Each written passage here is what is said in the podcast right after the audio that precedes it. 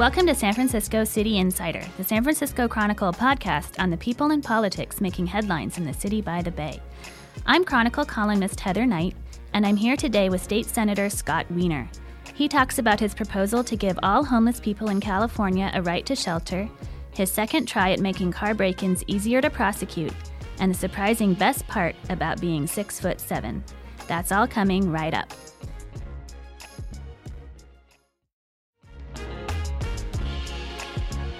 Well, welcome, Senator Wiener. Thanks so much for being here. Thank you for having me. I wanted to talk to you today about your proposal for a right to shelter throughout California for homeless people. Can you explain what that would look like and how you got the idea? Sure. And the proposal is uh, uh, very much in a, in a preliminary form, and we're convening stakeholders now to fully flesh it out. But we have a huge and growing homeless population in California, and it's no longer uh, limited to places like San Francisco, Berkeley, uh, LA. It is everywhere cities, suburbs, large cities, small cities. Uh, and people are really struggling, and uh, we need to help people off the streets, um, not uh, to stay in shelter forever, to get into permanent housing, uh, but shelter is a key way of helping people. And there are parts of the state now uh, that don't have any shelter beds, or only have shelter beds in the winter, or have very few shelter beds, or don't have them. Which places are those that um, are really lacking? The you know I don't like to uh, call out names. I like to call out yeah. names. Um, we've I've been told that Solano County has zero shelter beds. Uh, they'll they should correct me if we're wrong about that, but that's our understanding. There are a few other counties that have zero.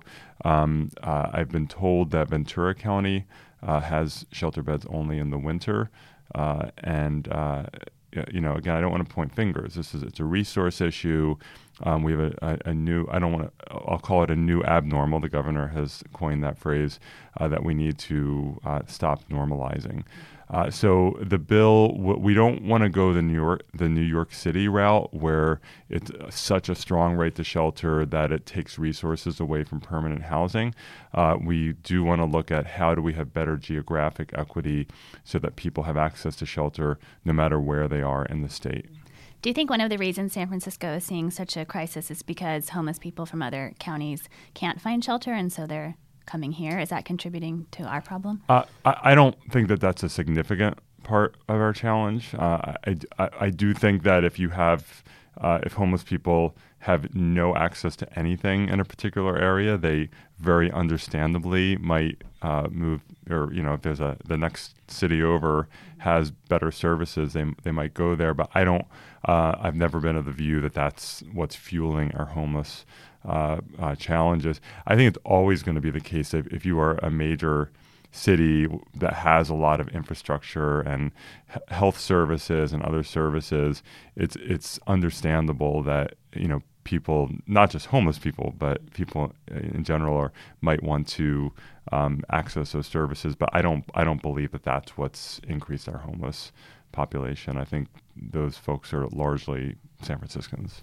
So, is the idea that any homeless person in California would be able to go to their county office or something and say, "I need a shelter bed tonight," and they would all get one? Um, I, yes, I, ideally, we want. It, it, may not be exactly where you are, but at least having people have reasonable access to sleeping somewhere and being somewhere that's not the street, not your car.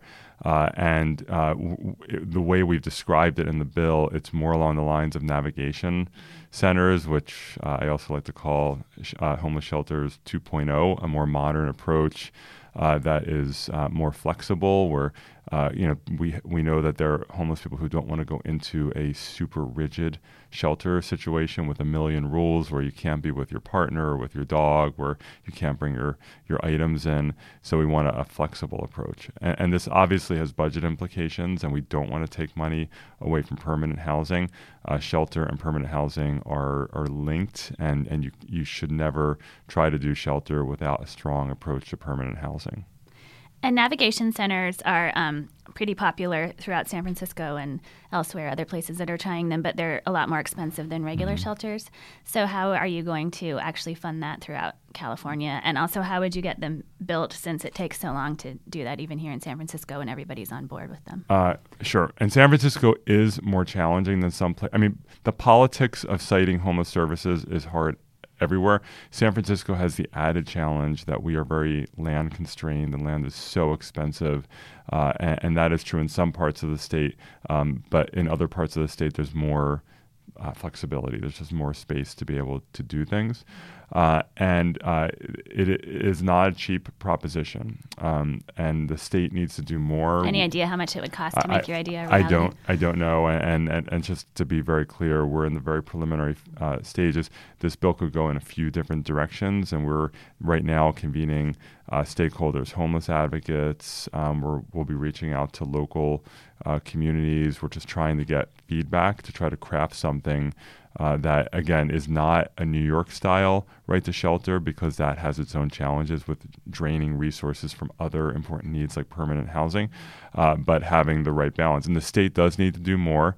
We started over the last uh, really last year, last few years to increase state investment in these triage services for uh, our homeless population, uh, but we definitely need to do more. How do you envision the California version being different from New York City's? Uh, I, again, I don't have all the answers uh, for that. I don't want to prejudge what our process is going to uh, yield.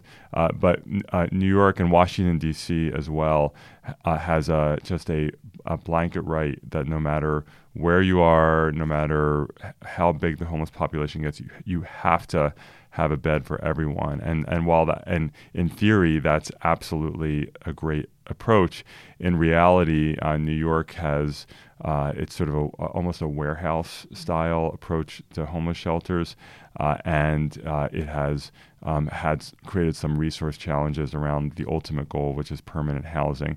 So if you talk to people who are really knowledgeable about how do we help homeless people off the streets, people tend to be pretty negative about the New York approach, uh, not about a right to shelter in general, but when you if you go too far, um, you start devoting more and more of your resources to shelter, which is not the ultimate solution. We always have to be investing in permanent housing. Do you have any thoughts on why San Francisco hasn't been able to turn its traditional shelters into more welcoming places like navigation centers? The Chronicle's called for that for at least two years, maybe longer, and it just hasn't happened. It doesn't seem that hard to allow like a homeless man to bring his wife in or his dog in or.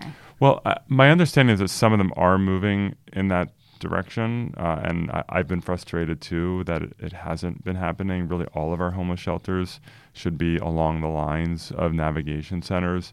Uh, I uh, and I know that as Mayor Breed um, expands the number of shelter beds we have, uh, I, am um, it's, it's, my hope that it'll be along the navigation center lines. And there seems to be a consensus that that's the better approach, the more successful approach, and just the more humane uh, approach. And you endorsed a no on Prop C um, just before the November election because you said you weren't sure the money spent on homelessness now was being well spent and it needed to be audited. So why are you coming forward so soon after the election with a proposal that would cost even more money? Well, th- that that was not my argument. I, you know, I've always having, uh, and just to be clear, the, uh, you know, I had my position on Prop C. The voters spoke, they passed it, and I issued a statement right after the election uh, saying that uh, I, you know, we need, I, I am fully committed to doing everything I can to make Prop C successful. We have to defend it in court, and then we want to make sure that that money is deployed in an effective way to reduce and and, and really address homelessness. Uh, my um, uh, my concern about uh, Prop C, and I, I, say this as someone who spent six years on the Board of Supervisors Budget Committee, uh, where we uh, dramatically increased uh, what we spend on homelessness. If we didn't double it, we came close to doubling it, and our homeless situation is worse now than it was before. So funding is important and I support increased funding. I, I've tried to get increased funding locally. At the state level, we made a big play last year and got about half of what we wanted. So I'm not someone who's opposed to spending more money on homelessness. Uh, but what we've also seen is that money by itself um, doesn't solve the problem. It, it will help. There, if you put another $300 million into homelessness in San Francisco, there's no doubt that there will be benefits from that. Uh, but I, I was concerned that the Yes on C campaign uh, was implying and at times stating uh, that this is going to solve homelessness in San Francisco, and I was, and to me, that's that is a false hope uh, because money by itself won't do it. And one of uh, my my other concern about the about the proposal is it was put together uh, without the participation of the mayor because ultimately if and I hope I hope I'm wrong. I hope Prop C solves homelessness. But if Prop C doesn't do what people think it's going to do, uh, the uh, the Coalition on Homelessness, uh, Marc Benioff, other strong supporters of Prop C are not the ones who will be held accountable. Mayor Breed will be held accountable because she's the mayor and she's the one who will be on the ballot. Uh, and to, to say we're going to double the spending on homelessness, it's going to solve homelessness, even though we doubled spending before and it didn't solve homelessness. Uh, and we're not going to couple it with any policy changes because uh, this, to be clear, Prop C was not a new plan. It was doubling what we spent on our existing plan. Uh, and uh, and I, I, think the mayor should be a participant in that, and that's how we've always done it in San Francisco in many areas. We we work together to craft large funding measures. We lock arms, we go to the ballot, we pass them, uh, and we all get behind it. So I was not happy with how it played out here. Um, but with that said, the voters spoke, and uh, I and so I support making Prop C as big a success as possible.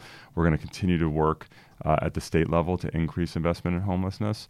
Uh, I have a long track record of trying to get more money for homelessness, and I'll continue to do that. And have you spoken with Mayor Breed about your right to shelter uh, proposal? Yes. Mm-hmm. And is she on board? Yes. I, I don't want to speak for okay. for the mayor, uh-huh. um, but we, um, as we do with any significant piece of legislation that will have impacts in San Francisco, we always work closely with the mayor's office.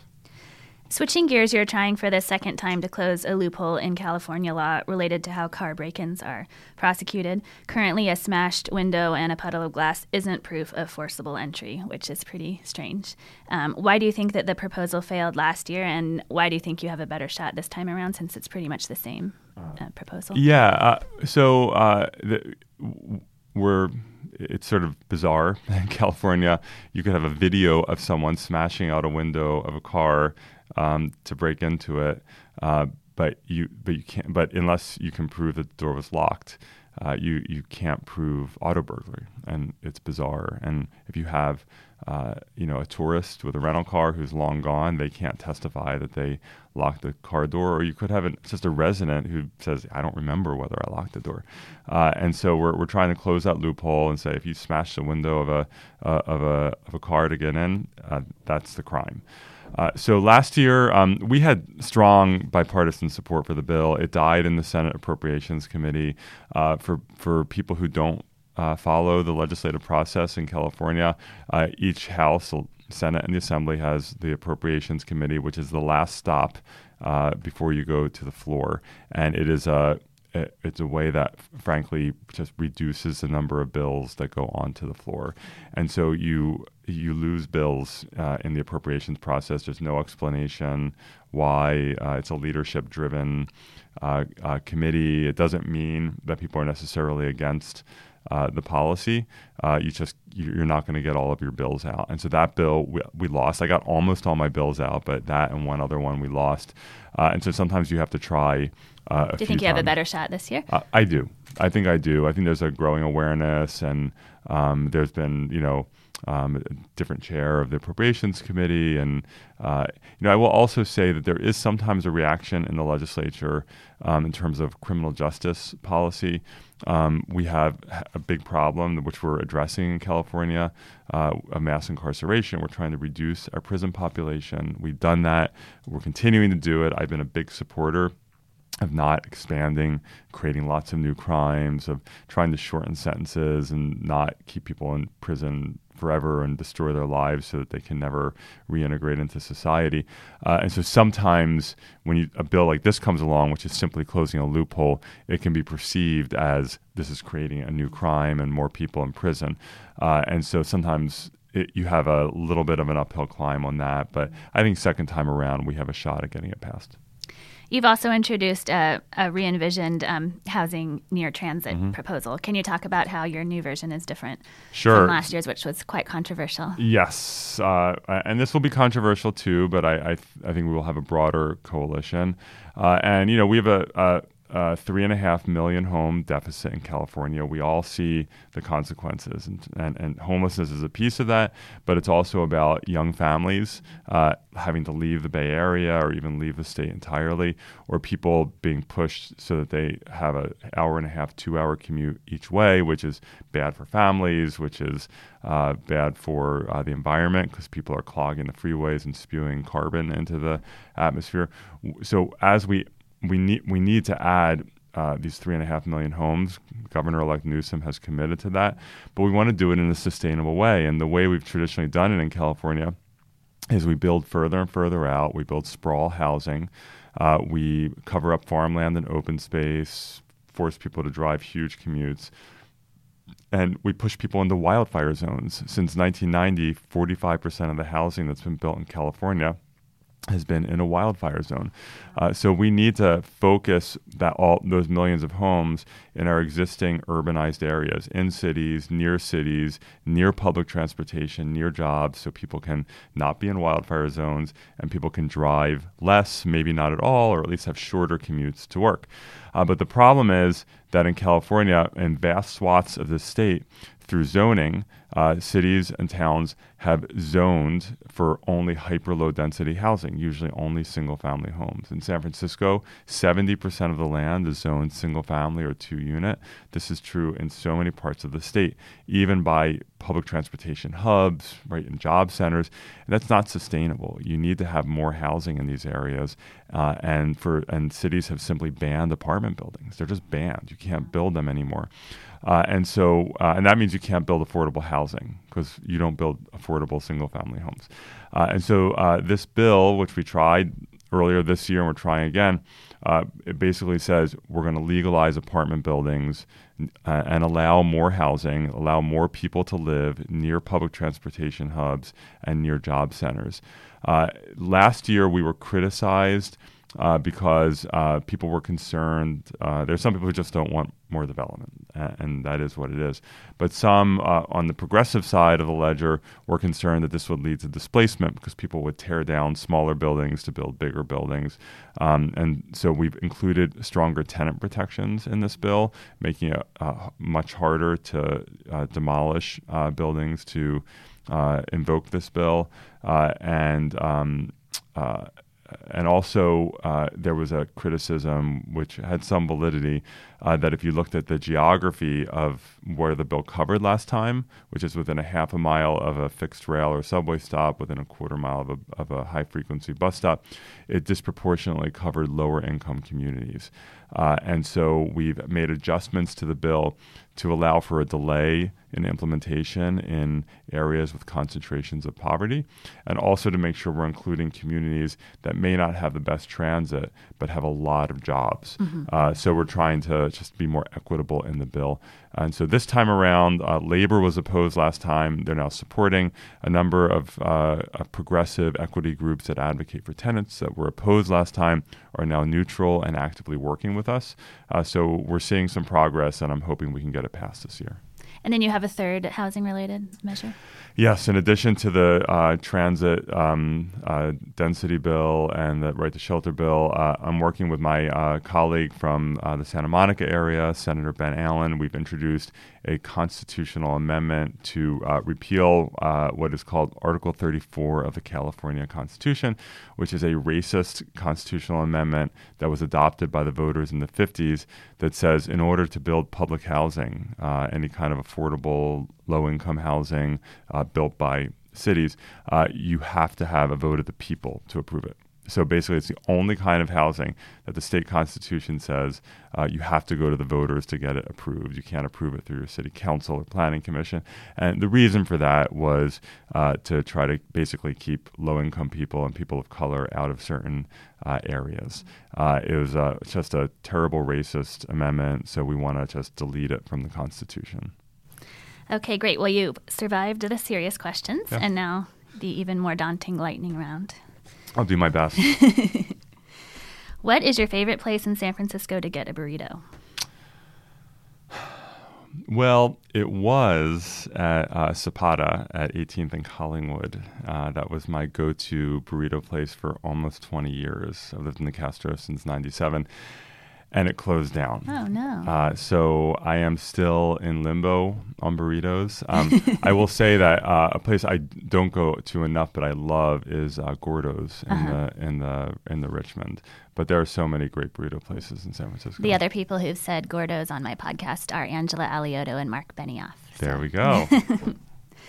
what is your favorite movie filmed in San Francisco? Uh, Vertigo. Okay.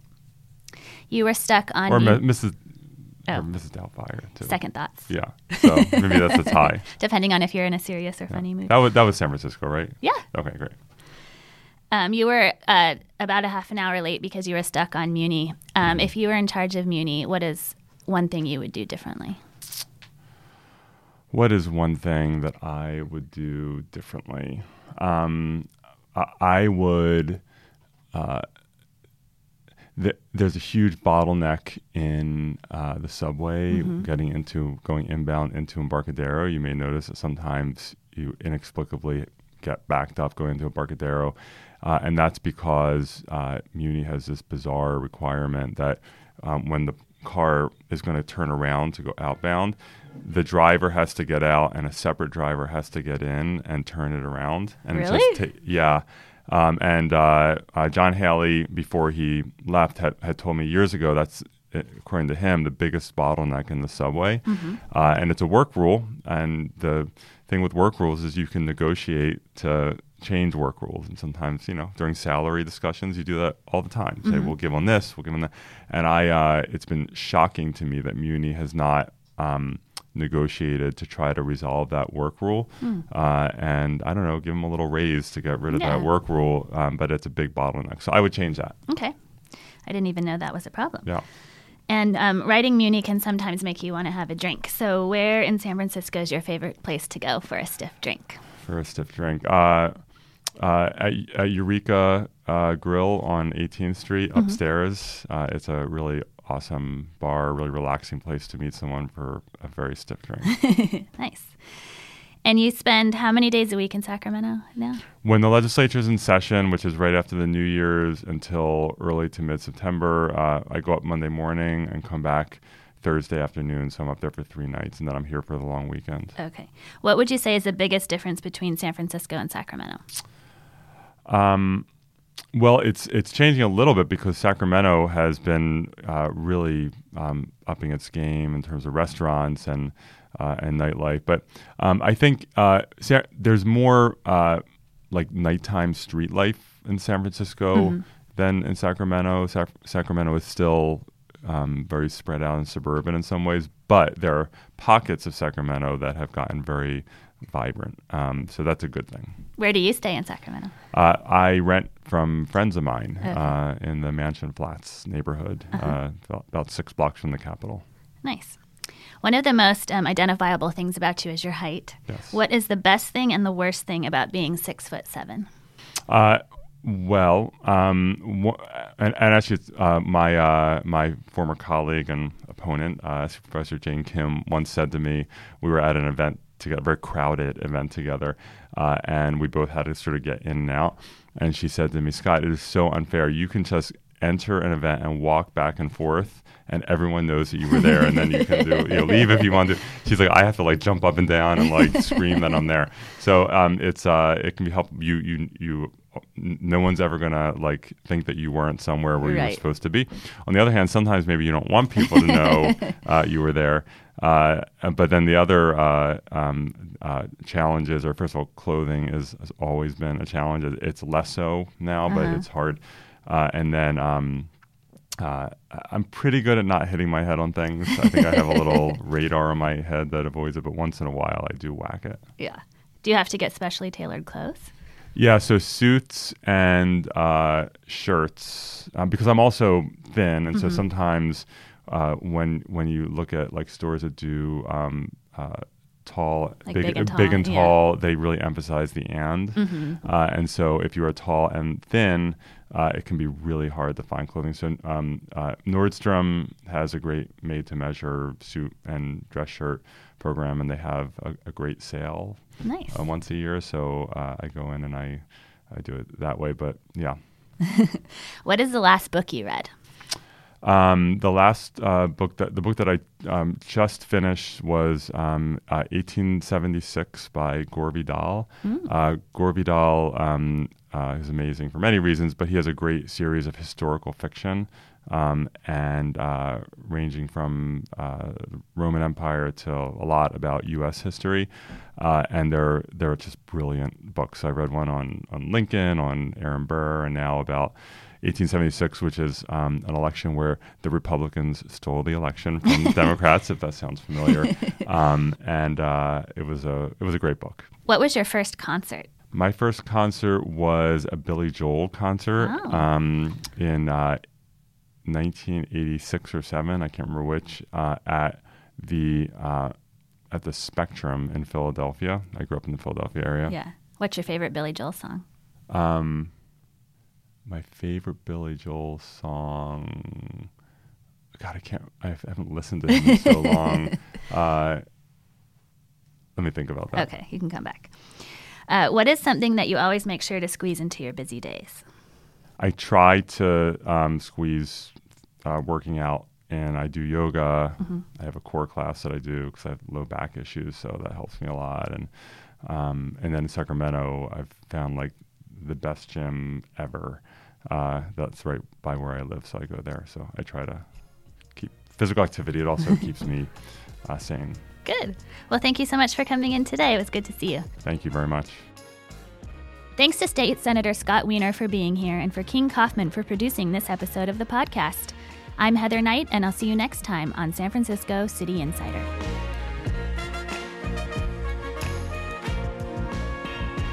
San Francisco City Insider is part of the San Francisco Chronicle podcast network. Audrey Cooper is the editor in chief, and Dominic Fracassa is this podcast's producer.